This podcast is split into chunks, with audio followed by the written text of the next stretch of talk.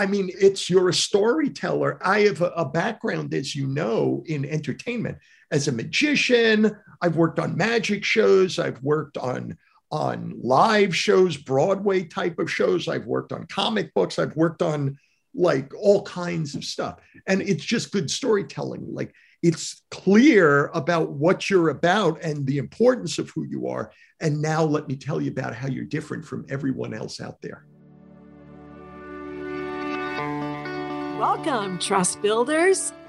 I'm Sue Dyer, and this is Lead with Trust, where we explore how leaders can build their business on a foundation of trust and reap the rewards of becoming the top performer in their market.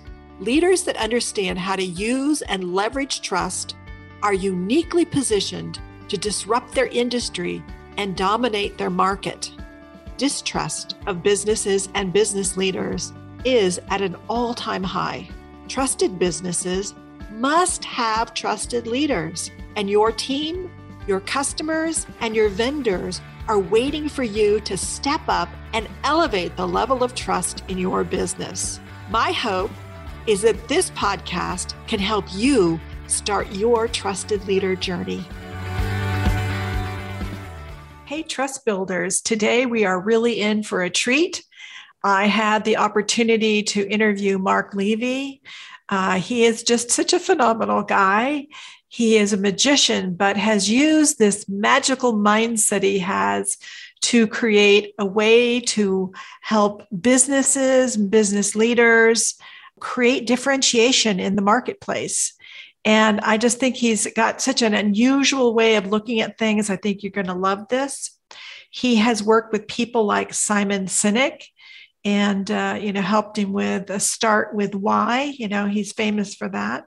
He's also worked with the former head of strategy for the harvard business school and the ceo of popeye louisiana kitchen the president of ups the founder of the famed cult tv show mystery science theater 3000 he also created the show in new york called chamber magic that has been running for over two decades and is ranked by TripAdvisor as the city's number one live show, even above Hamilton.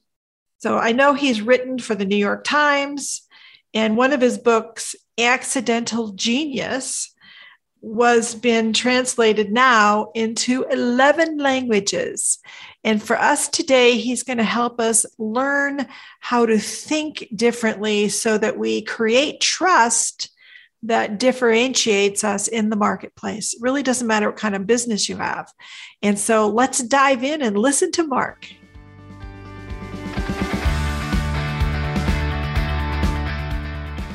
Welcome to Lead with Trust, Mark. I'm so Thank happy so that much. you're here. I appreciate you having me on, Sue. Thanks so much. Thank you. Well, uh, again, I ask every guest, what group did you belong to in high school?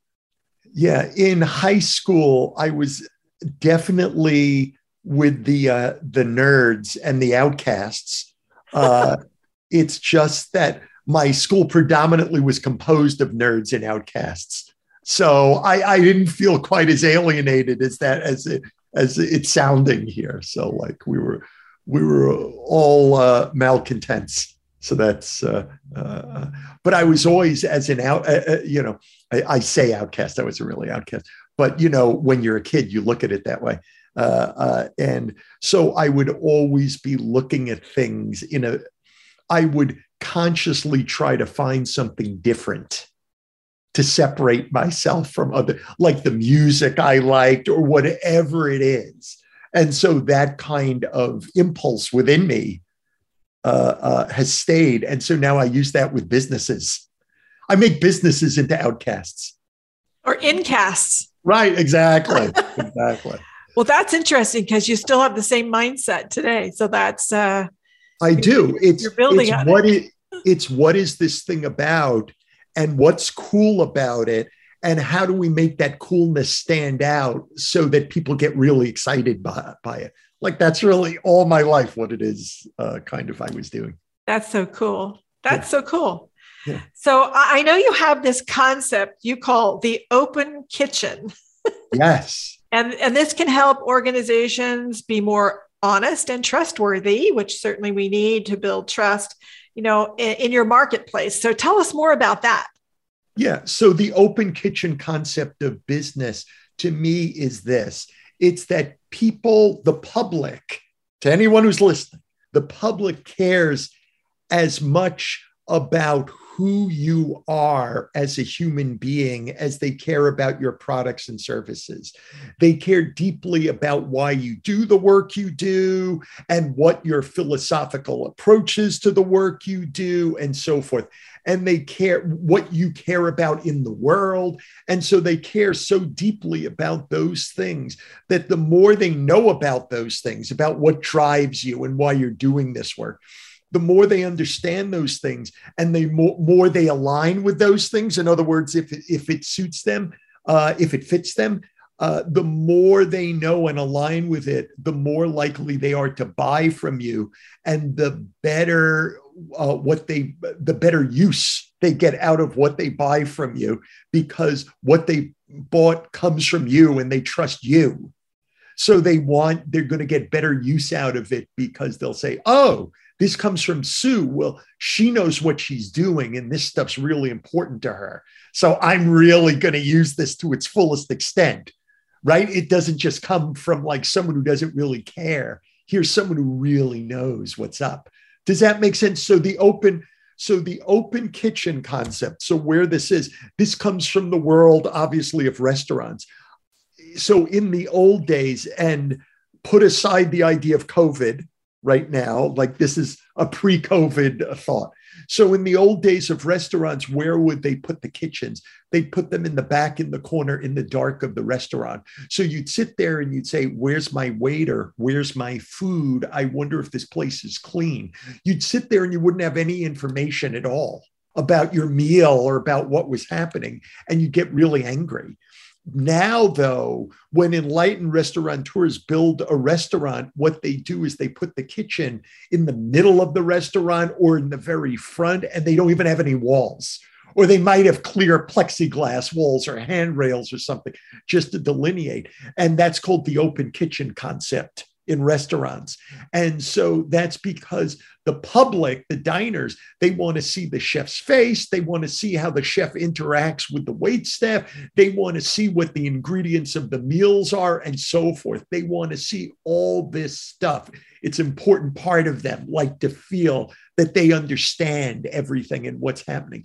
So that kind of idea of the open kitchen concept is prevalent everywhere in business. Places like Patagonia, you know, they have one side of their website where you can buy stuff from them, like sweaters and things like that.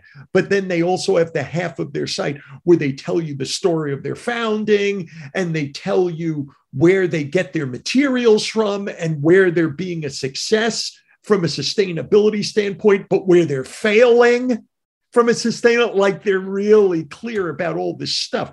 This idea of open kitchen, it's kind of like it's it's also the idea again it's prevalent everywhere uh, tesla. If you go into a tesla dealership they have the tesla car in pieces there. You're not going to buy the car in pieces but right that you want to see how everything works.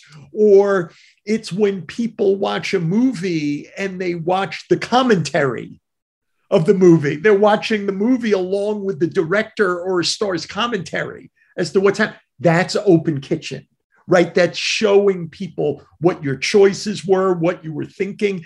And the more they understand it, the more they appreciate it.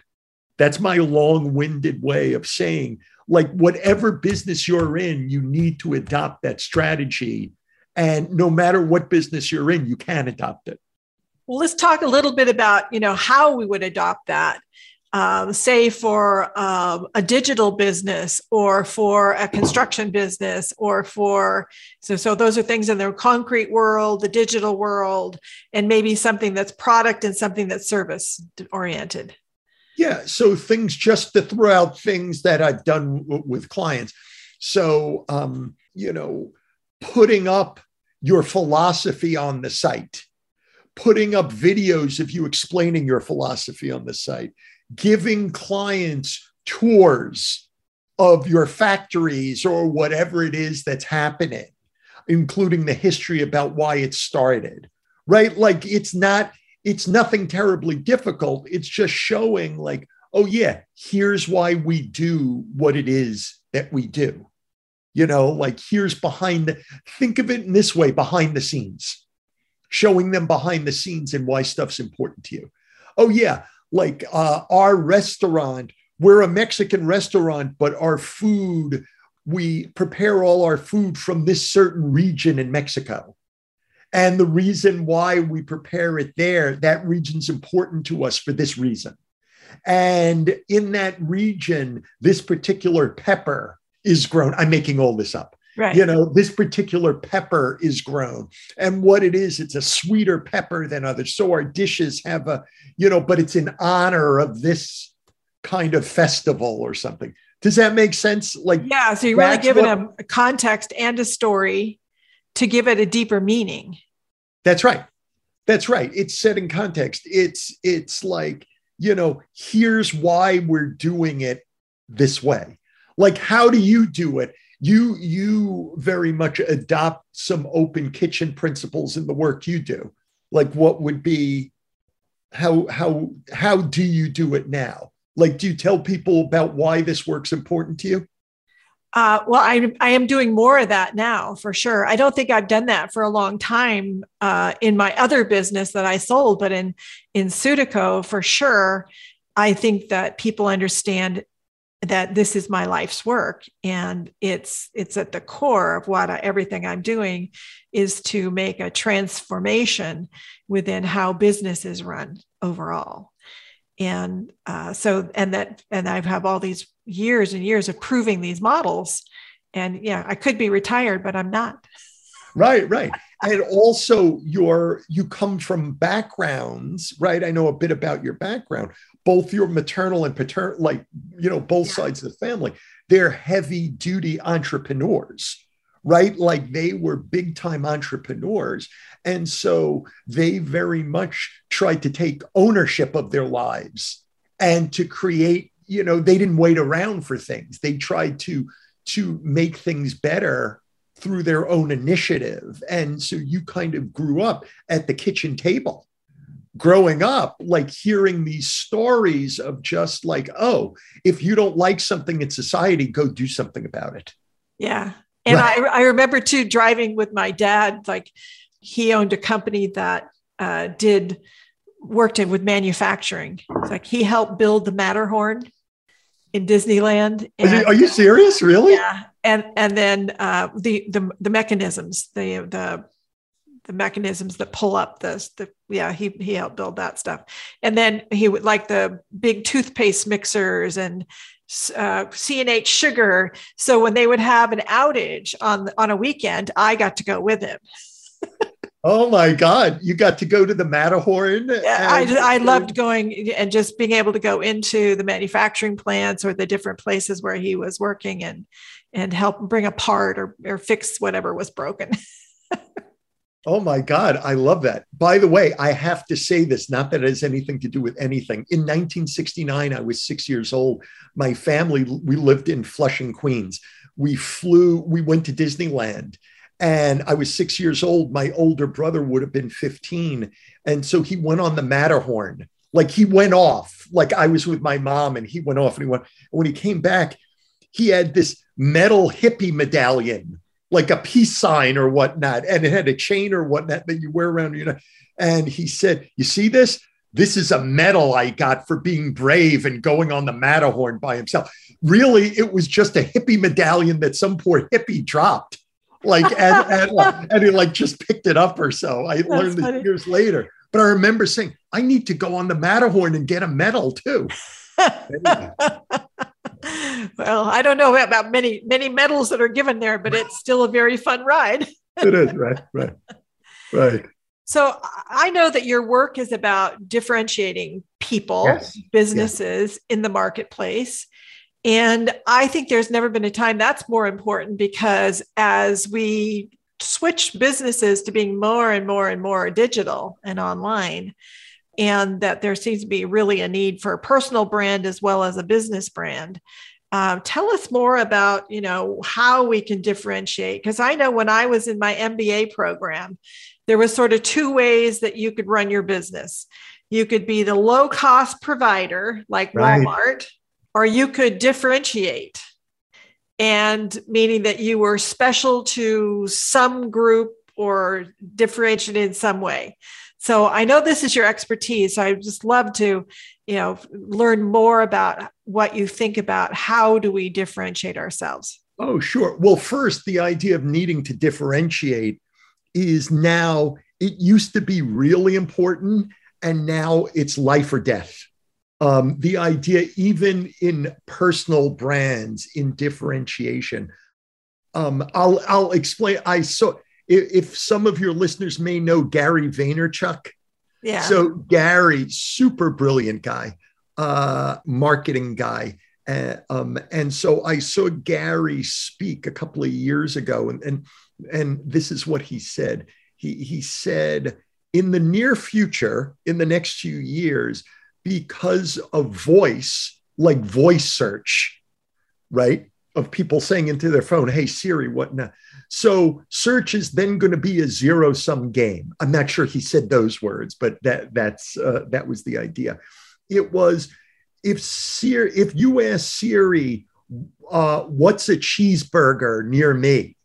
that she better say your brand. He was talking to a room. I was speaking at a franchise convention and he was uh, speaking to. So he's speaking to a room of franchisees. So he said, if the, the person says, What's a cheeseburger that I can eat around here? The, she better say your cheeseburger, otherwise, you're done. Like with voice, you often don't get this long rollout of like lots and lots and lots of pages. You only get like a few selections or even sometimes one selection, right? So it's essential that when someone asks for a cheeseburger, like she better say Big Mac or she better say Whopper with cheese or whatever your cheeseburger is. Otherwise, you're not going to be on the search page anymore. And he said, that search is only going to go more in that direction now. This zero sum thing, this not people searching for pages. It's like just kind of the initial one or two, whatever uh, options. So if you think about that with you and your business, right, or you and your personal brand, it's like you've got to stand out now. And so the way that you stand out, so by differentiating, you don't differentiate in a vacuum you were always differentiating against something else, right? It's always against. Because if you were in a field where you had no competition, all you'd have to do is tell people what you did. And like that would be it. But if you have competitors in your field, it's standing out from them. So whatever you differentiate around has to be in response to something that they stand for if that makes sense, right? So, uh, uh, one way that I have people differentiate is I sometimes do an exercise. Uh, I call it the stereotypes exercise. And it's the idea of imagine someone walks into your organization and they know nothing about your organization. They know uh, other than you're in a certain category, but they don't know anything about your prices or anything like that and but it doesn't mean that they come in with open empty minds waiting for you to fill their minds up with goodness. Even if they don't know you they come in with preconceived notions with stereotypes about what you're going to say to them about what your prices are your services your guarantees how you do the work you do and so forth right? They're stereotypes about what it is that you're going to tell them. And so I have clients sometimes first come up with what all the stereotypes are. And some of them, right? Some of them will be true for the client, but others not. Like, what are all the stereotypes? And then the second part of the exercise is what are all the ways you are different from the stereotypes? What ideas, insights, stories, business practices, like like what are all the ways you are different? And by looking at those differences we then pick the one that's strategically most interesting or we put together some in a way that creates a differentiation that they can get behind right does that make sense? I, it does I, can you can you give me an, an example of how you would put it together? Because that's what i'm not sure. Would it be just uh, like a sentence? Would it be uh, a group of sentences? It would be does it change the offerings or is it just really how you how you well it can depict yourself so, in the world? Yeah yeah yeah. Great questions. So let's say let me give you an example like volvo so Volvo, everyone knows what does Volvo stand for? Safety. Right. Everyone, there's no one who, who won't put your baby that. on board. Right, right, exactly. So when Volvo, they're the safe car. You buy them if you want your you and your family safe. That was initially a marketing claim. So, however many decades ago, I don't know if it was in the 80s or the 70s or the 60s, it was during that time. Volvo said, Oh, wow. Well, we can't be a fancy sports car like a Lamborghini. Like, people won't go for that. Like, go fast. They won't go for that because we're not our cars. We're like, you know, these, you know, middle of the road cars and uh, uh, I don't mean quality, but I mean like they weren't like aerodynamically like a Lamborghini. Like we're not this, we're not that. Other people have claims on those ideas. And so they said, hey, wait a minute. People like to not die when they're driving. Why don't we say that we're the safe car? They were no safer than any other car. They just decided, they said, no one's using that. Let, and we think that might be important. Let's say that. So they made that claim and it started to work people started to like it. They said, "Oh yeah, I want me and my family safe." They started to buy it, and so now, um, now they started to say, "Oh my God, now we need to start building extra safety into our cars." You know, with the steel frame and all those kinds of things. So that does that make sense? Um, yeah, they uh, found they found something that they were already doing and they could do more of that nobody else was doing. Right. And here's another example based on what you said. Oh, how would you make this happen? So, years ago, I was working with an architectural, uh, an industrial architect firm uh, in Princeton, New Jersey. So they would make they would make buildings for like Merck and Ciba and places like that, like like office complexes. Uh-huh. And I said, what is right? Because we're looking at stereotypes. I said what's the biggest stereotype about industrial architects? Like why what would people who came in to see you even though they don't know you what would they not like instantly without even knowing you? And the principal the company said oh my god that's so easy. That business people think that all industrial architects that we're unreliable business people that we think of ourselves as artistes and we just want to build a building that's a homage to our artistic vision that will go over price, will go over uh, uh, time frame. You know, we we're we won't keep up with any of that stuff. We just want we won't return their phone calls or their emails. We just want to have our name on something that we can point to with pride uh, that suits our artistic temperament. And so it doesn't matter the business consequences. And so business people feel that way. And I said, Are you that way? And he said, No, we're very reliable. And I said, Okay, great. I want you to gather every fact, figure, and story and statistic that shows that you are reliable.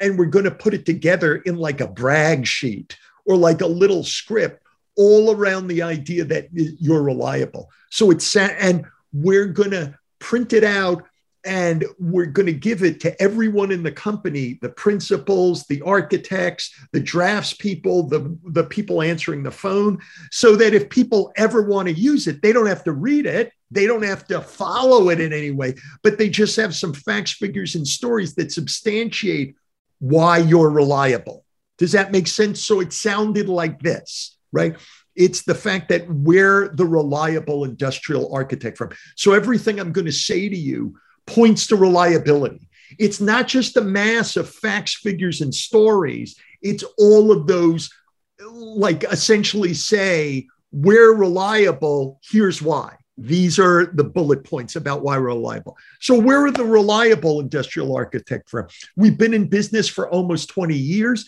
In 20 years, we've done almost 4,000 projects. We have 214 repeat clients, including the first client who ever hired us when we opened our doors 20 years ago, the Lakewood School District. They're still our client today. On average, our clients hire us for over 16 projects on the commercial side, we deal with Merck, Bayer, Ciba Geigy, Paul Miller, Bentley, Rolls Royce, you know, big prestigious places. On the um, industrial, that's not the right word, not industrial, but whatever side, uh, we deal with the Wharton Police Department and the Mendham Fire Department. We have 24 people working here. They've been in the industry on average for over 12 years, and they've worked for us for over seven years. We were New Jersey Business Monthly magazine. We were one of the 10 best places to work in New Jersey last year. We, you know, like blah, blah, blah. Yeah. Does yeah. that make sense? Including stories that uh-huh. show that they're reliable. So again, we created this. We had everyone in the company memorize it. And it wasn't like some test. It wasn't like the SATs. It wasn't like, I want you to deliver this script verbatim all the time. It's just now, if they like go out to dinner or so and someone says, Oh, how's work? Do you like the place you work? And it's like, Oh my God, we're great. You know, we were New Jersey Business Monthly Magazine, one of the 10 best places to work you know, and the people we have our first customer who ever hired us 20 years ago, like people really trust us. You know what I mean? It's like that. It's like you you mix and match however what whatever's easy for you. That's cool. I hope you're enjoying the show. Sorry to interrupt, but if you're looking to improve any area of your life, one of the first things you'll want to do is to figure out where you are today and where the gaps are, and then really get clear on where you want to go. Visionary leaders need clarity, like human beings need oxygen. It's essential. That's why my team and I put together a great starting point for you on your trusted leader journey. It's called the Trusted Leader Profile, and it will allow you to take charge of the atmosphere in your business by helping you understand your trusted leader style and how you can elevate the level of trust in your business. With understanding, you can make better choices and grow the level of trust and your results. For being a listener to the show, it's 100% complimentary for you to access the profile. All you have to do is go to www.sudyco.com slash profile. And Sudyco is S-U-D-Y-C-O. Again, that's www.sudyco.com slash profile. I really believe that the profile will help you understand the norms you bring to your business and unlock the next level of leadership for you.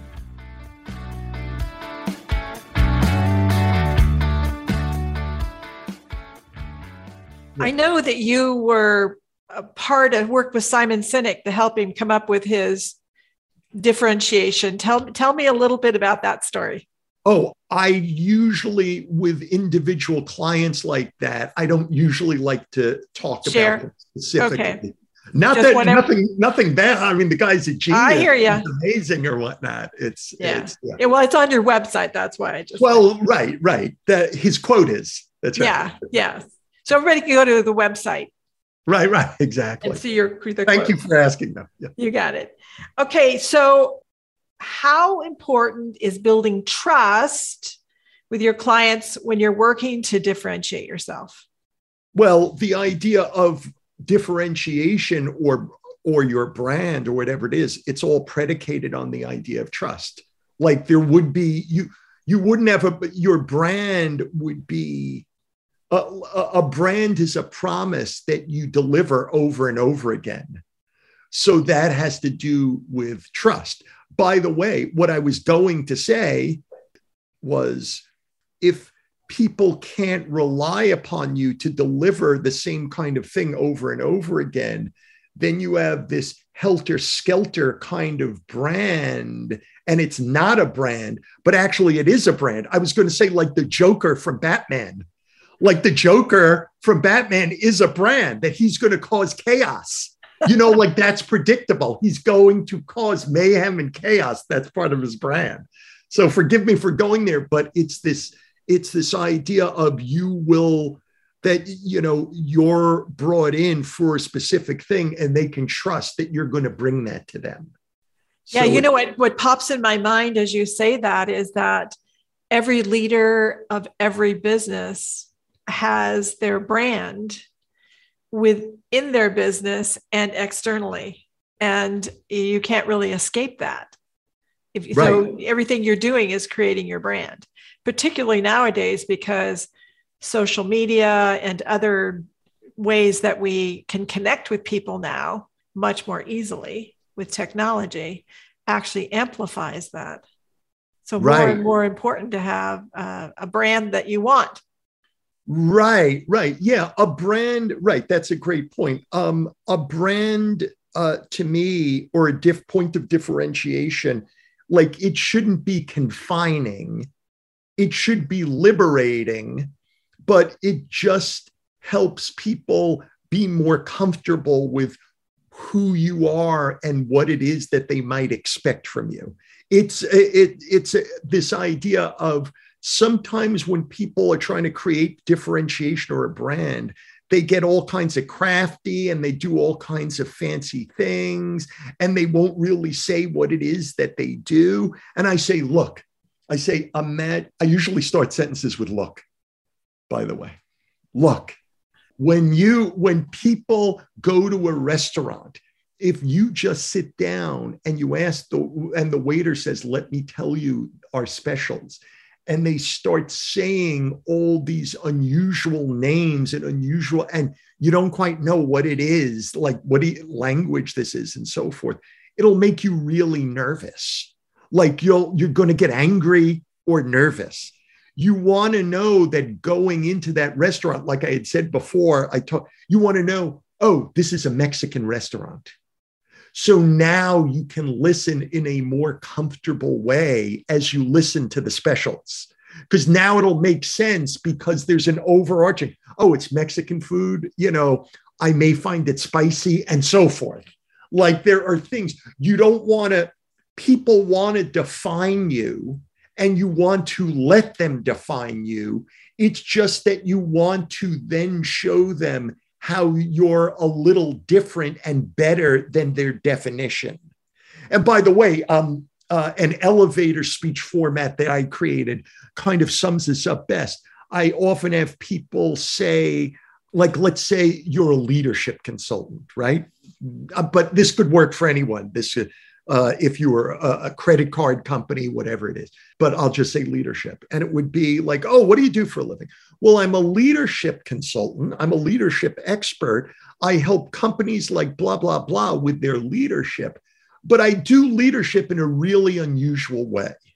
Let me tell you about. And then you tell them about, right? So it's, oh, leadership with companies like American Express and blah, blah, blah. And like they work with these people. Interesting. Oh, and so I get you, Mexican restaurant, like that's the Mexican restaurant part. But I do leadership in a really unusual way. And now you tell them about how you're distinct, but they're really listening for it now. You know what I mean? Because yeah, so they're leaning in. Yeah. Yeah, yeah. I mean, it's it's you're a storyteller. I I have a, a background, as you know, in entertainment as a magician. I've worked on magic shows. I've worked on on live shows, Broadway type of shows. I've worked on comic books. I've worked on like all kinds of stuff. And it's just good storytelling. Like it's clear about what you're about and the importance of who you are. And now let me tell you about how you're different from everyone else out there. You know, like everyone's going to listen. Yeah. A couple things that stood out to me from what you were just talking about are some of the, the elements that create trust. And one was transparency that yes. you're talking about, you know, sharing who you are and what you're doing and you know maybe it's what's different about you but you're being more transparent than you might otherwise be. You're not behind the wall. You're not the kitchen behind the wall. Exactly. And then the second part that was about consistency that you know people can trust you because you're going to follow through you're going to do what you say you're going to you're going to pr- provide what it is they have purchased or they're going to purchase and they feel confident about it. So those are really critical elements to creating trust and becoming a trusted leader or trusted business. Right, uh, right. Well said. And really, this idea you talked about transparency, like this idea of finding differentiation is not quite as hard as people sometimes think. So, an example, uh, I like to tell this story sometimes. Um, it's a, a very early story about transparency. So, in the early 20th century, there was an advertising man, very famous back then. Like he dealt with Wrigley's gum and all kinds of things. His name was Claude Hopkins. He famously wrote a book called Scientific Advertising back in, like, I think the teens or the 20s. And so Claude Hopkins got a call from the Schlitz Brewery. And the guy from the Schlitz Brewery said, Mr. Hopkins, there are eight big breweries in the United States. And on that list of eight big breweries, we're number eight. We're in last place. We need your help. And Claude Hopkins said, I'm positive I can help you, but in order to help you, I'm going to have to take a tour of your brewery. And the guy from Schlitz said, Mr. Hopkins, I don't think you'll find much if you take a tour of our brewery. But if that's a condition of hiring you, it's very easy to grant. You're in uh, Chicago, we're in Milwaukee, just hop on a train, you know, 1905 or whatever and come over here and we're happy to give you a tour. And Claude Hopkins did just that. And what he saw at the Schlitz Brewery astonished him. The first thing they showed him was an artesian well 3,000 feet deep. It went that deep because Schlitz wanted to make a pure beer and they thought the purest water on earth was that deep. If they stayed too close to the surface, there'd be all these Im- impurities and sediments and things like that. So they went super deep. And by the way, artesian well means that the water, the pure water, was spewing up like a geyser from the ground. And Hopkins was very impressed seeing this. And then they showed him a machine that triple steam cleaned every bottle before they put the beer in it. Again, if they want to make a pure beer, the water needed to be pure and the bottles needed to be clean. They, they couldn't introduce uh, you know sediments then. And then they showed him under lock and key underground in a vault uh, what Hopkins called was a single mother yeast cell. It was a single cell that had taken Schlitz brewers and scientists 1,017 experiments in order to make this single uh, mother yeast cell. It had the exact flavor of Schlitz beer that the Schlitz hierarchy, like for every bottle of Schlitz that ever had been made, it tasted like this thing. And every bottle of Schlitz that ever would be made tasted like this single mother yeast cell. It had the exact flavor that they that the Schlitz hierarchy wanted replicated throughout time for Schlitz. It was essentially the great great great great grandmother of all Schlitz all time. And Hopkins was standing like a few feet away from this thing, and he was freaking out. And so Hopkins said, "Why aren't you telling everyone about these wonders?" And the guy from Schlitz said, Mr. Hopkins, I told you you wouldn't understand it, and you don't understand it. These are not wonders. This is how you brew beer at scale. This is how we brew beer, and this is how every one of our seven other competitors brews beer at scale. As a matter of fact, if we blindfolded you and we pulled down all our signs from all the breweries and we like put you in one and took the blindfold off, you would have no idea where you were because we do everything. We all do everything so alike. So, what we're doing here is nothing special at all. What we're doing here is very, very ordinary. And Claude Hopkins, the famous advertising man, said, Well, maybe but the public doesn't know that. And so Hopkins proceeded to write a series of long advertisements detailing every single thing he saw, detailing the 3,000 foot artesian well, the triple steam cleaning bottle machine, the 1,017 experiments, the lock, the key, single mother yeast cell, all that and more. He put into these ads, and they ran them in places like the Saturday Evening Post. And in under a year, Schlitz went from being number eight in America to being tied at least for number one. So to me, the moral of that story is what is ordinary to you may be extraordinary to your marketplace if they only knew about it. Yeah. So sometimes your differentiation doesn't have to be anything extraordinary. It's something that you're doing that others are doing. It's just that the world doesn't know about it. So by you bringing it to people's attention, it's almost like you're claiming ownership in a way, in people's minds at least for it. I love that idea because I do think that differentiation and positioning is about in the in the minds of your customers or potential customers. And uh, I do think that entrepreneurs, business leaders, even government leaders are so entrenched in their own everyday, day in and day out, or creating their business that they don't see it. I think that's where uh, a consultant like you can be so helpful because you can mirror back what you see as different that uh, some of us may not see. We just don't yeah, see it because it's just it's just how it is, right? right. It's uh, like I was working recently, and I'm trying to think about how much I can say about this. But I was working recently with a client, and I asked him. I said, "So, why did you start this business? Like, what's your backstory?" And he said, Oh, I'll tell you what my backstory is. That's really easy. And he told me this story about being with this group of investors and coming up with this idea for the business with the group of investors. And I said, and that's the story he had been telling. You know, like in, a, in other words, if you would asked him on a podcast or something, or if he was pitching for like seed money or whatnot, like that's the story he would tell. But I said, well, that's not your backstory. That's a story. I'm not saying it's not a real story, but your backstory is like why you fell in love with this idea and like why you're in this business at all. And anyway, we went back 20 odd years in time. Anyway, I, I, don't want to say the story for, again, I'm not sure for NDA reasons, uh, if I should say it yet. But it's this when he tells this story now, it's magical. And as a matter of fact, like the idea of his story about why he started the business drives the entire business now. Like we created that. It, it, it's the the story is real. When I said we created that, I don't mean like right. No, but you took the words wrong. and put them together. It, it's just that story about why he started this whole business back from when he was in college like why he started it. The idea behind that story is now it's the idea of the business itself. And so that means not only is it's the business differentiation, but it's the products and the services that the business have. They're all behind that idea, all stemming from, oh, well, I'll tell you how I fell in love with this idea and why I started it. Like it went back to high school and then in college and boom. And it's like, okay, boom. That's what your business is. like, that's why people will buy it, buy things from you. If you tell them that story from high school and college.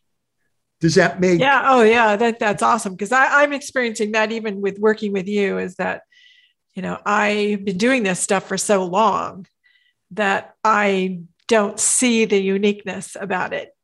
but talking with you, you can help me see see it and how to frame it still the same stuff, just framing it differently. Right, right. You know, and again, it it's not as hard. I, I understand that people can't see it for themselves, but uh, it's not like splitting the atom. It's not the hardest.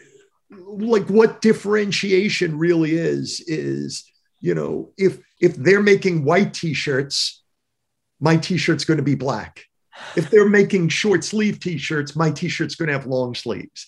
If their t-shirt has words on the front, mine's going to have words on the back. If theirs has words on the front and back, I'm going to have picture a picture on the front of mine. If theirs his crew neck, I'm going to have turtleneck. You know, whatever. Like that in its simplest form. It's just that you have to find the right thing to differentiate. But in its most basic form, that's what differentiation is. What I what I was just describing. That's cool. Yeah. Well, I know you're a magician, yes. and I think magicians think differently. You yes. know, you're thinking ahead, you're, you're putting it all together. So tell me a little bit of your your unique perspective on business from your magician magician mind. Uh, tell us how we can maybe use that mindset in helping to position us or how you use it in your mind right. to help position your clients. Right. Yeah. So, uh, yeah, I have a background since I was four years old. I was interested in magic. And so uh, I've been doing magic on and off for a lot of years. You know, I was the magic consultant on Magic for Dummies. I did, you know, and so forth, some TV shows and and things of that nature. And uh, I I co-created uh, what uh, um, at least until recently on TripAdvisor was the highest rated live show in New York City. It's run for over 20 years, Chamber Magic and it's actually rated higher than even the show Hamilton. So I both created the branding, the differentiation for that uh, show, and also I co-create the magic tricks for that show. So that would be, uh, you know, a heavy-duty background in magic. And when when you're a magician, there are a bunch of things that magicians do that are different than a normal person. But one of the things is to make a really great magic trick, uh, you have to go for the freak out, is what I call it. Go for the so, freak out, huh? Yes. So when you do a magic trick, if the trick that you're doing is too subtle, it won't work for anyone. So an example of a sub subtle trick would be for me to say, Sue, can I borrow a quarter from you? And then I say, what's the date on the quarter? And you say 2017. And now I say, I take the quarter, I put it in my hand, I make a magic pass over it, I open it, and I say, now read the quarter's date. And now it says 2018. That would be a horrible magic trick because it's too subtle to really register. You might say, oh, well, maybe I misread the date when I was looking at it. Maybe it's dark in here. Maybe I have bad eyesight. Maybe you know, Levy was shaking or so, like holding it, and I couldn't really read it well. You know, there's all kinds of factors. To freak people out, you need to ask for your coin, give you a Sharpie marker, ask you to write your initials in Sharpie on the coin. Take, I take the coin, put it in my hand, snap my fingers, and I open it. And now your coin is turned into a live box turtle with your self same initials on the shell and then I give you the box turtle and it's yours. So that's a trick that would freak you out. It would stop you in your tracks and you'd never be able to stop talking about it. You tell other people about it. You, you know, you think about it at night when you were, you know, on the way home in the car and so forth. So for magicians, they need, they usually, we need to go for the freak out. It's how do we amplify this to such a way that people go like, that's not possible you know, like, oh my God, like, you know, so subtlety doesn't work. And so when I work with people in their businesses, uh, we often, the differentiation that we go for may be, they need to stand out, right? I say, you know, like the good news is you're going to stand out. The bad news is you're going to stand out. So if you're uncomfortable standing out, you should not differentiate yourself. Like, you know what I mean? Like it's just not going to work. If you if you just want to be one of the crowd, standing out's not going to work for you. So the stuff that we come up with really does make people stand out and it has to be it has to be something that the audience like your marketplace will want to talk about right? The same way they talk about the live box turtle, it's talking about, oh, you mean I need to start with why? You know what I mean? Like it's that kind of thing. It's it's ways of actually changing the public's consciousness, like creating conversations about things uh, that people have just not thought that way before about them. Does that answer your question? Yeah, I think that's awesome. I, I yes, I think it helps us all to see how we might think differently in order to differentiate ourselves. And I love the freak out factor.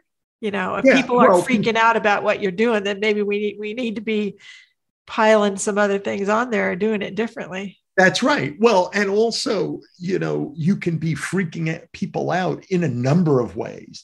Like if going for your overall differentiation is too grand for you, it's too scary.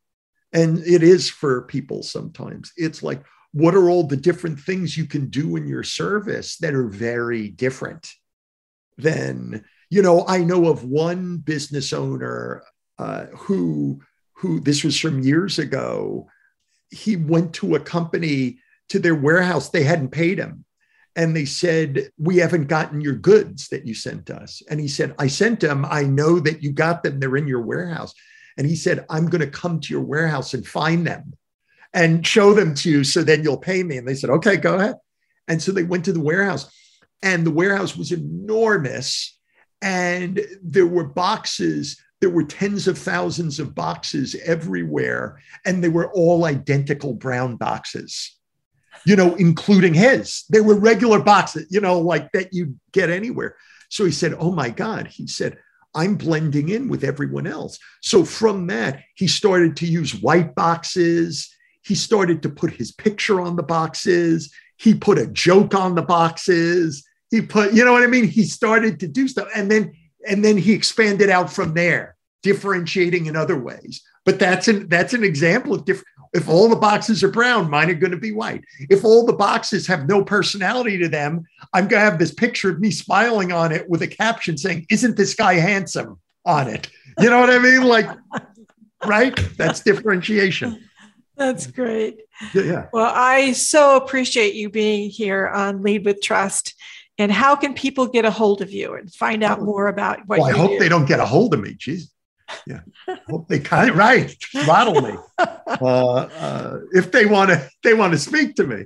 Uh, so my website is levyinnovation.com. That's L E V Y and then the word innovation.com and my you can my email and and you know stuff's there so you can find me at levyinnovation.com perfect well i think this is a great way for us to all be thinking how we might change up and freak out and uh, differentiate ourselves uh, over this next year i know i have a lot of food for thought i'm going to be implementing some of these ideas Thank you so much, Mark. So you, kind. Thank you so much. And thanks everyone for listening. I appreciate it.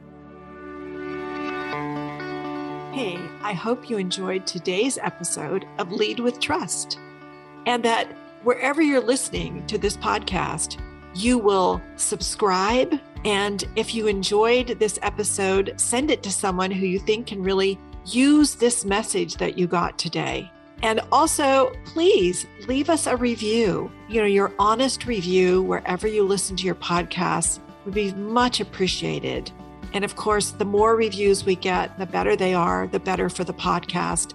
I'm truly on a mission to get more and more people to understand that trust is the essential element. So I hope you'll be part of that. You know, this show really exists to help you, leaders, to build your business on a foundation of trust so that you can reap the rewards of becoming that top performer in your market. I see over and over where no one can possibly reach the levels of those people that understand how to build a high trust culture in their business. Now, today, if you're really curious about starting your trusted leader journey, you can get started right away if you just take the free Trusted Leader profile and you can learn where you fall along the Trusted Leader continuum. And this really can unlock your confidence on where you are and what you need to do. It's very specific on what you can do. Gives you a snapshot of your leadership style. So if you want to take that, just go to www.sudyco, S-U-D-Y-C-O, com and then forward slash profile, and you will get immediate access to the Trusted Leader profile. Once again, that is www.sudyco, S-U-D-Y-C-O.com forward slash profile. All right, that's a wrap. I just can't wait to hang out with you again on our next episode.